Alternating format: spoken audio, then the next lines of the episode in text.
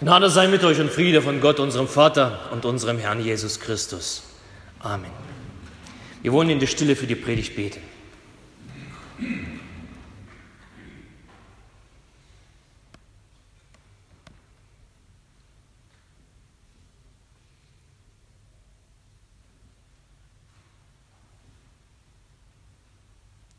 Herr, dein Wort sei meines Fußes Leuchte und dein Licht auf meinem Wege. Amen. Ich habe meine heutige Predigt genannt, eine grundlegende Behandlung, eine grundlegende Behandlung. Die Jahreslosung, ich lese sie nochmal vor, Ezechiel 36, 26. Ich schenke euch ein neues Herz und lege einen neuen Geist in euch. Dieser Vers ist an uns gerichtet in diesem Jahr, ein sehr verheißungsvoller Text, voller Kraft und voller Hoffnung. Das ist so einer der Verse, wo ich denke, dass man sie auswendig lernen soll. Ich bin davon überzeugt, dass man die Bibel, äh, Zitate aus der Bibel auswendig lernen sollte. Nicht nur die Konformanten, sondern auch die Eltern und, und die älteren Semester. Denn ich glaube, dass die Bibel, wenn, wenn das in uns sitzt, zu bestimmten Zeiten kommt das hoch und Gott wird zu uns reden. Darum ist es wichtig, die Bibel, die Zitate auswendig zu lernen und darunter fällt dieser Vers, dieser Satz. Ich schenke euch ein neues Herz und lege einen neuen Geist in euch. Es ist notwendig, ihn zu verstehen, zu verinnerlichen. Aber wenn ich so höre, dann entsteht der Eindruck und die Frage, was ist eigentlich nicht in Ordnung? Ein neues Herz und ein neues Geist, ein neuer Geist bedeutet, dass das Alte irgendwie nicht so funktioniert, wie es sein sollte. Da muss ein Neues in Betrieb genommen werden. Und damit ein Neues in Betrieb genommen wird, muss das Alte raus. Also geht es nicht um eine Reparatur des Alten, sondern eine, um eine neue, regelrechte geistige OP-Maßnahme. Das Alte raus, das Neue rein. Doch warum? Warum eigentlich?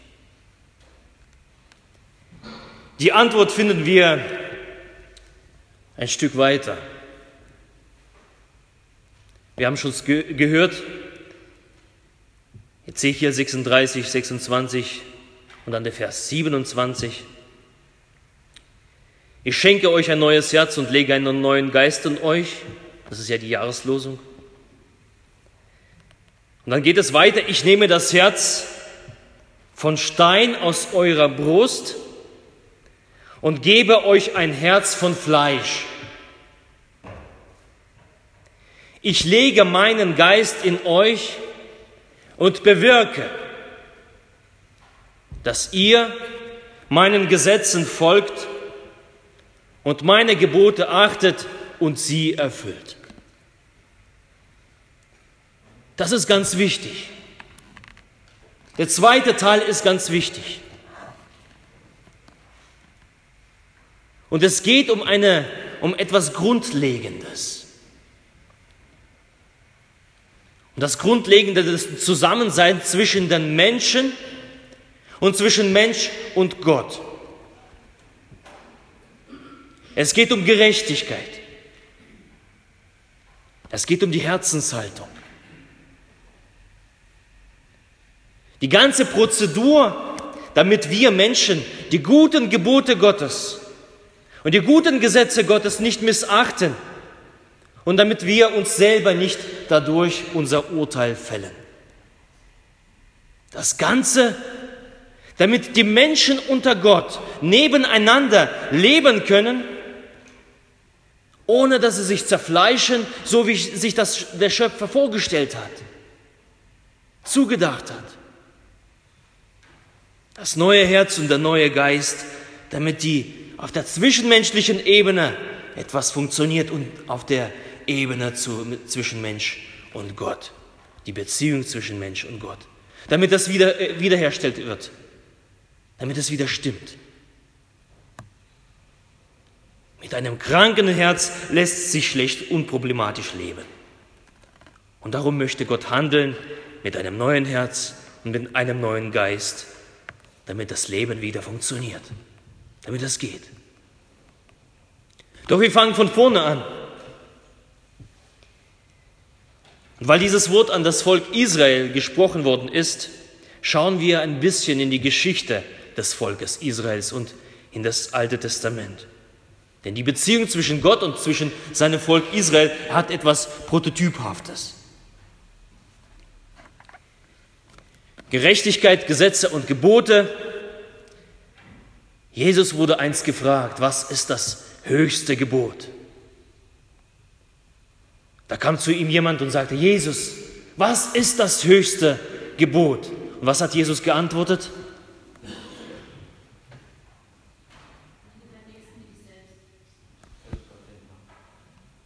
Liebe deinen Nächsten wie dich selbst und noch. Und liebe Gott von deinem ganzen Herzen. Also zwei Sachen. Du sollst Gott lieben und du sollst deinen Nächsten lieben. Und Jesus sagt, darin ist das ganze Gesetz erfüllt und der Gerechtigkeit Genüge getan. Du sollst Gott lieben und den Nächsten lieben. Mehr bräuchte man nicht an Anweisungen in unserem Leben. Das reicht aus. Liebe Gott und liebe deinen Nächsten. Die Liebe zu Gott bedingt der Liebe zu Menschen. Also wenn ich sage, ich liebe Gott, dann muss ich Menschen lieben. Wenn ich so ein griesgrämiger Typ bin und Menschen hasse, dann kann ich Gott nicht lieben. Dann sind das nur Lippenbekenntnisse. Und die Liebe zu Menschen findet ihre Quelle in Gott. Denn Gott ist die Liebe. Aus der Liebe zu Gott wird die Liebe geschöpft. Beides bedingt sich das Doppelgebot der Liebe. Liebe Gott und liebe deinen Nächsten. Und darum ging es von Anfang an. Doch von Anfang an wollte das nicht so richtig klappen. Von Anbeginn der Menschheit Beginnend mit der Ursünde, mit der ersten Sünde, übertritt der Mensch die Gebote Gottes. Und was macht Gott? Er haut sie raus, Adam und Eva, raus aus dem Paradiese. Es folgt eine Strafe. Doch Gott gibt ihnen wieder eine Chance, dass sie sich das Herz zu seinen Geboten zuwenden. Der Mensch übertritt wieder. Und immer wieder und immer wieder, permanent, entfernt sich Mensch von Gott und von der Menschlichkeit. Und dann kam eben wieder dieser Spruch der Gerechtigkeit, die Strafe, denn Gott musste ja irgendwie handeln. Gott stellt ein Gebot und er hält sich daran. Gott steht nicht auf Kuscheljustiz. Er lässt nicht einfach so fünf Grad sein oder nicht drückt mal Auge zu, so unter den Teppich. So ist Gott nicht. Gott ist gerecht und gerecht muss er bleiben. Wenn ich von Rotenkirchen nach Rodewisch fahre, da steht so ein schöner Blitzer. Versuch mal 100 Kilometer pro Stunde dort vorbeizufahren. Ein paar Tage später kommt so ein Knöllchen reingeflattert. Vielleicht eine Woche, zwei Wochen. Dresden ist da viel schneller, drei Tage. Aus Erfahrung. Drei Tage sind vor die. Viel schneller sind die. Und so, so ist mit Geboten Gottes. Auf eine Übertretung, da geschieht eine Strafe. Und das ist die eine Seite Gottes. Aber Gott schmerzte das. Denn Gott ist ein liebender Vater und ihm schmerzt das. Und was macht Gott? Er hilft seinem Volk immer wieder aus der Patsche und erbarmt sich ihrer, wendet sich ihnen zu und ruft, kommt doch zu mir. Und irgendwann sitzt das Volk in der Sklaverei in Ägypten und Gott handelt an ihnen. Er hilft ihnen aus Ägypten raus und überlegt sich, was kann ich denn tun, damit sie einander nicht betrügen, damit sie einander nicht berauben, nicht zerfleischen und damit sie mich nicht vergessen. Was kann ich denn tun? Und da fällt ihm eines ein. Vielleicht bringt es ja, wenn etwas schwarz auf weiß steht, wenn Sie das vor dem Gesicht haben, wenn Sie das lesen können. Ein Gesetz, das alle Eventualitäten abdeckt, dass es klappt bei denen. Gott nimmt zwei Steintafeln und schreibt darauf die berühmten zehn Gebote. Ein Vertrag zwischen Gott und seinem Volk. Darunter finden wir, du sollst Gott allein ehren, nicht stehlen, du sollst nicht morden und so weiter und so fort. Eine kurze Zusammenfassung. Ich habe euch aus der Patsche in Ägypten geholfen und im Gegenzug werdet ihr doch mich ehren und werdet ihr euch einander achten. Die zehn Gebote. Der Moses, der Anführer, wird auf den Berg Sinai gerufen darf den Kurier spielen und bringt diese Gebote, die Gott geschrieben hat, runter zu dem Volk. Doch kaum ist Mose vom Berg abgestiegen, mit diesem Schwarz auf Weiß, was sieht er da? Ein goldenes Kalb. Die Menschen haben Gott vergessen. Gerade vor ein paar Tagen hatte er sie rausgeführt aus Ägypten und sie bauen sich einen neuen Gott. Das ist euer Gott. Den müssen wir ehren. Sie fallen auf die Knie und beten das goldene Kalb an. Die Dankbarkeit hält eben nicht ewig. Und das ganze Spiel fängt von vorne an. Strafe und Erbarmen und Gesetze. Vielleicht haben die zehn Gebote ja doch nicht alles berücksichtigt, kann sich Gott denken. Und so kommt das eine zum anderen zum Gesetz kommt eine Verordnung, zur Verordnung kommt eine Richtlinie, zur Richtlinie kommt noch eine Bestimmung. Etwas Deutsches hat Gott an sich. Jede Eventualität muss abgedeckt werden. Damit es klappt mit der Gottesliebe und äh, mit der Menschenliebe zueinander damit er mit diesen Geboten bis zu uns durchdringt, damit wir es verstehen und endlich anfangen, in seinen Geboten zu wandeln, damit wir es praktizieren. Und aus einem Doppelgebot der Liebe werden zwei Tafeln und aus den zwei Tafeln werden ganze fünf Bücher. Am Ende stehen 613 Gebote und Verbote. Und alles das, damit Menschen Gott lieben und einander achten. Zu nichts anderem. Vorletzte Woche habe ich angefangen, das dritte Buch Mose zu lesen. Und ich muss zugeben, ich muss mit diesen Texten echt kämpfen. Also die, die ersten Kapitel wirklich sehr, sehr schwierig. Denn es liest sich so etwas äh, wie, wie so AGBs eines Mobilfunkanbieters. So in etwa. Wenn du ein BGB aufschlägst und anfängst zu lesen, ist es keine schöne Lektüre. So fängt nämlich dritter Buch Mose an. Da musst du dich durchquälen. Du weißt, dass es richtig ist, aber du quälst dich durch. Weil es Gesetz ist. Was auf, diese, auf das Doppelgebot der Liebe, liebe Gott und liebe deinen Nächsten hinweist. Und mit dem Volk Israel, da ging es mehrere hundert Jahre so und irgendwann schlussendlich sitzen sie ohne das, was ihnen lieb und teuer war, in Babylon. Sie sind verschleppt in einem fremden Land, ohne Gott. Denn der Tempel in Jerusalem ist zerstört, Jerusalem, ihre Stadt, das Herz des Volkes ist ebenso zerstört. Sie haben die Ungerechtigkeit bis auf die äußerste Spitze getrieben und nun sitzen sie da Sie bezahlen ihre Schuld ab. Doch wie gesagt, Gottes Herz ist, hat noch andere Seite, die Seite des verliebenden Vaters und es schmerzt ihn.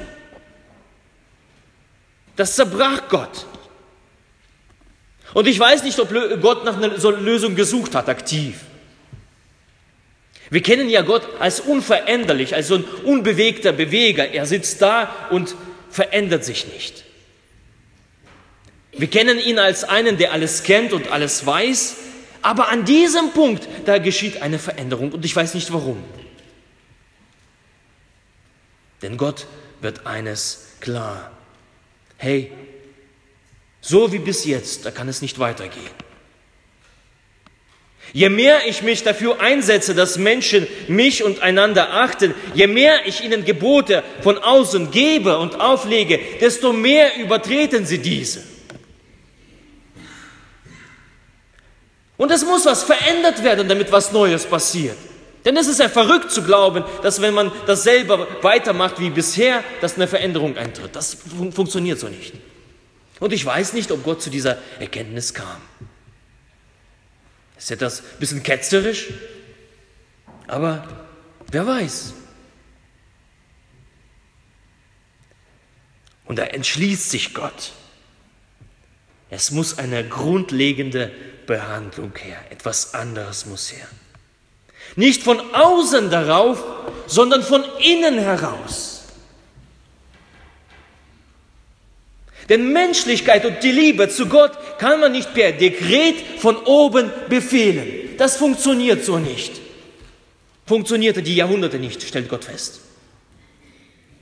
Man muss sie von innen einpflanzen. Und in dieser Zeit, wo Israel sitzt, in Babylon, allein, verlassen, ohne Hoffnung, da spricht Gott durch den Propheten Ezechiel. Ich schenke euch ein neues Herz und lege einen neuen Geist in euch. Ich mache es.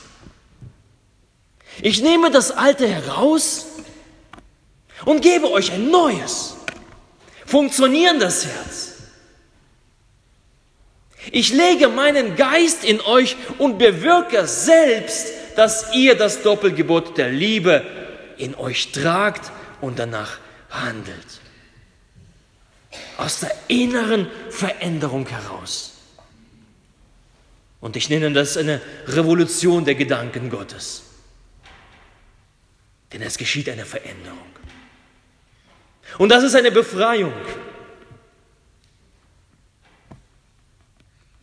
Für Martin Luther war das eine Befreiung. Zu erfahren, zu erkennen, dass nicht ich mich immer wieder und immer wieder verändern muss, damit ich Gott, Gottes Gerechtigkeit halten kann, sondern für ihn war das eine Befreiung zu erfahren und zu erkennen, hey, wenn ich Gott in mein Leben hineinlasse, er verändert mich von innen. Er bewirkt das, nicht ich. Nicht meine Werke, sondern sein Geist, sein neues Herz, was er hineinlegt. Es ist eine Befreiung, denn das Problem ist erkannt und die Lösung liegt auf der Hand. Und unsere humanistische Welt und sogar unsere Kirche widerstreitet in vielen jedoch diesem Verständnis. Wenn ich die Welt anschaue und meine Kirche anschaue, wir geraten auf den Weg der Werkgerechtigkeit. Denn der Anspruch eines von Anfang guten Menschen, der von sich aus, wenn er will, fähig ist, die Welt zu ändern, das Klima zu retten, die Kriege zu verhindern, der Anspruch steht da, sowohl in der Welt als auch in der Kirche. Und meine Kirche predigt heutzutage mehr die, das als das Evangelium. Und das ist traurig. Aber dabei verkennen wir, wenn wir so denken, dass die hässlichsten Dinge der menschlichen Natur nicht von außen kommen, sondern von innen heraus, aus unserem Herzen. Standardmäßig stellen unsere Herzen sich gegen das göttliche Gesetz auf. Sie widerstreiten dem Gesetz Gottes. Sie sind außer Takt Gottes Herz schlägt und unser Herz schlägt. Und die beiden sind nicht synchronisiert. Sie, sie schlagen nicht im gleichen Rhythmus. Und auch wenn der Mensch den größten Willen hätte, stellt er immer wieder fest, dass er immer und immer wieder versagt, egal wie er sich dreht.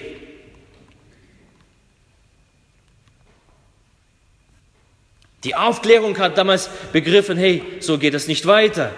Aber seitdem lassen sich die Kriege nicht aufhalten.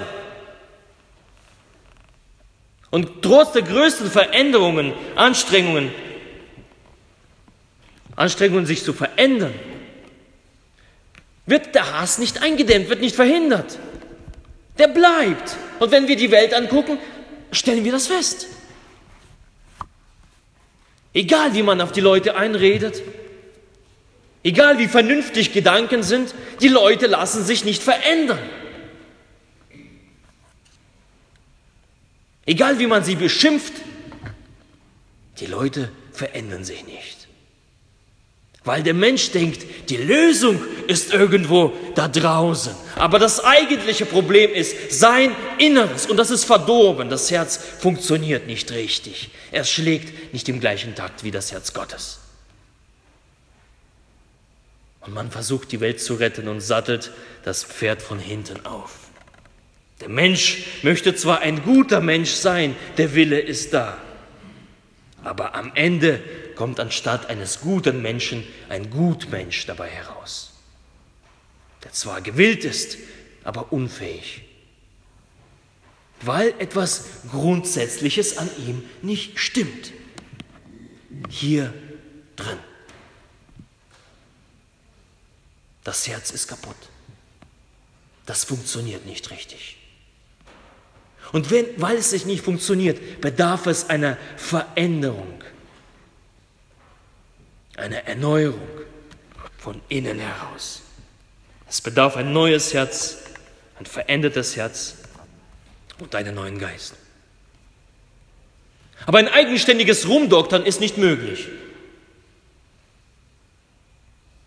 Also wenn dein Herz wehtut, wenn du weißt, schon zwei ähm, Herzinfarkte, dann fängst du ja nicht an, an dir selber so rumzudoktern. Gehst in die Küche, schnappst dir ein Messer oder bittest nochmal deine Frau oder deinen Nachbar und sagst, hier äh, funktioniert irgendwas nicht richtig.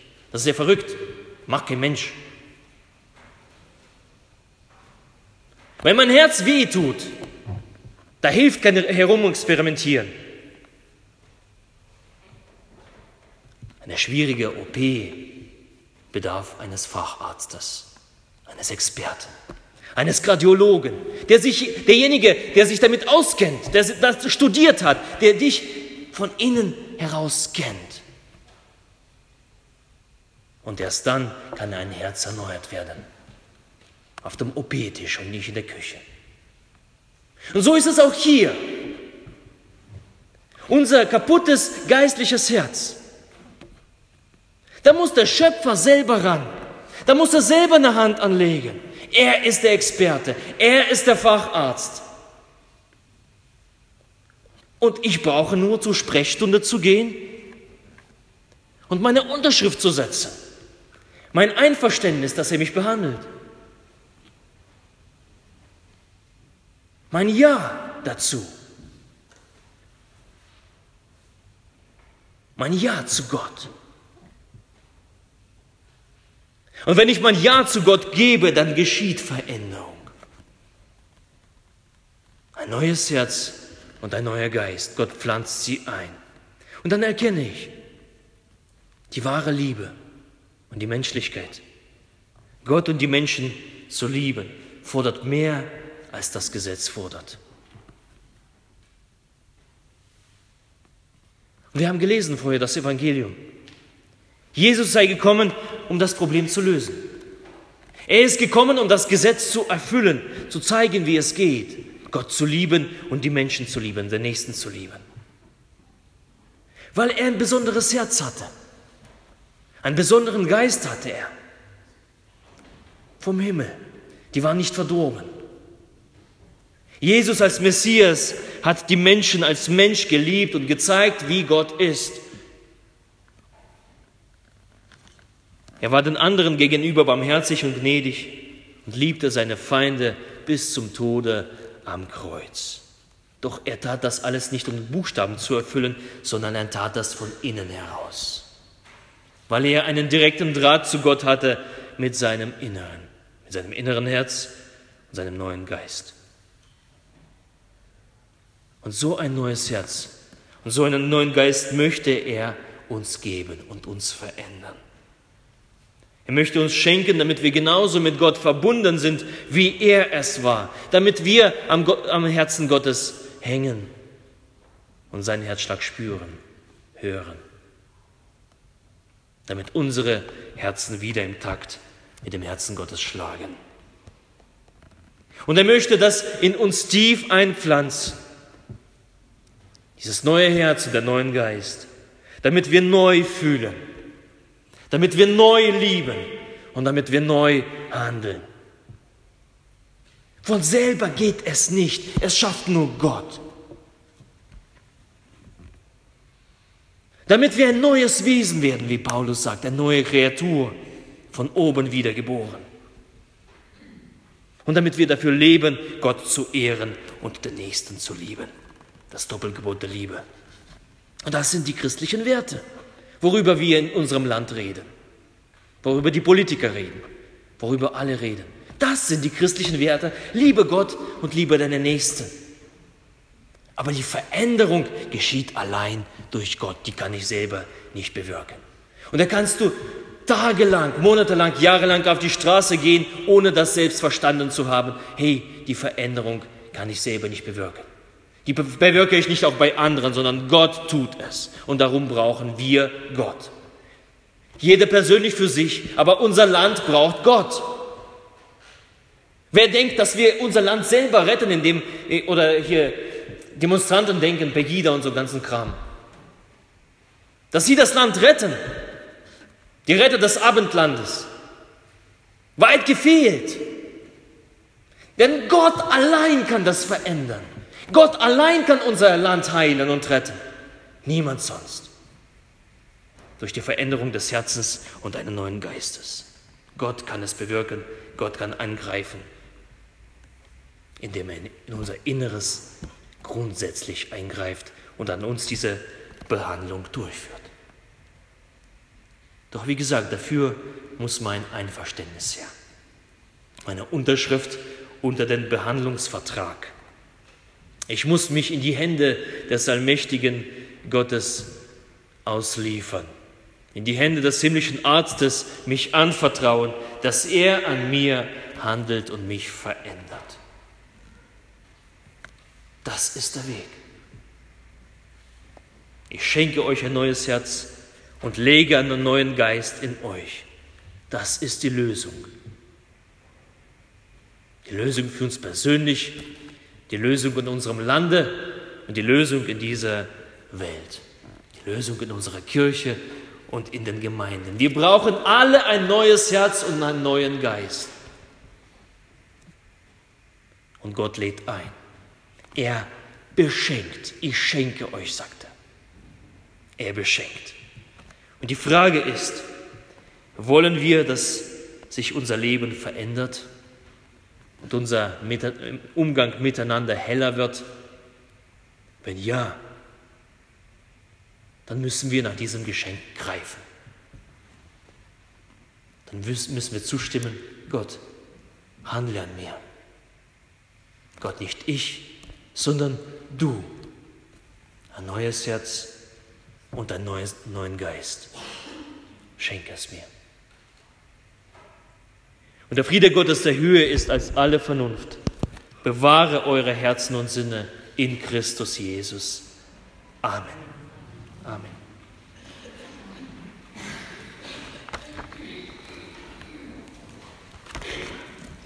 Auf die Jahreslosung und auf die Predigt wollen wir antworten mit dem Lied Ich schenke euch ein neues Herz. Lass uns gemeinsam singen und die Bläser begleiten uns und führen uns in die Anbetung hinein.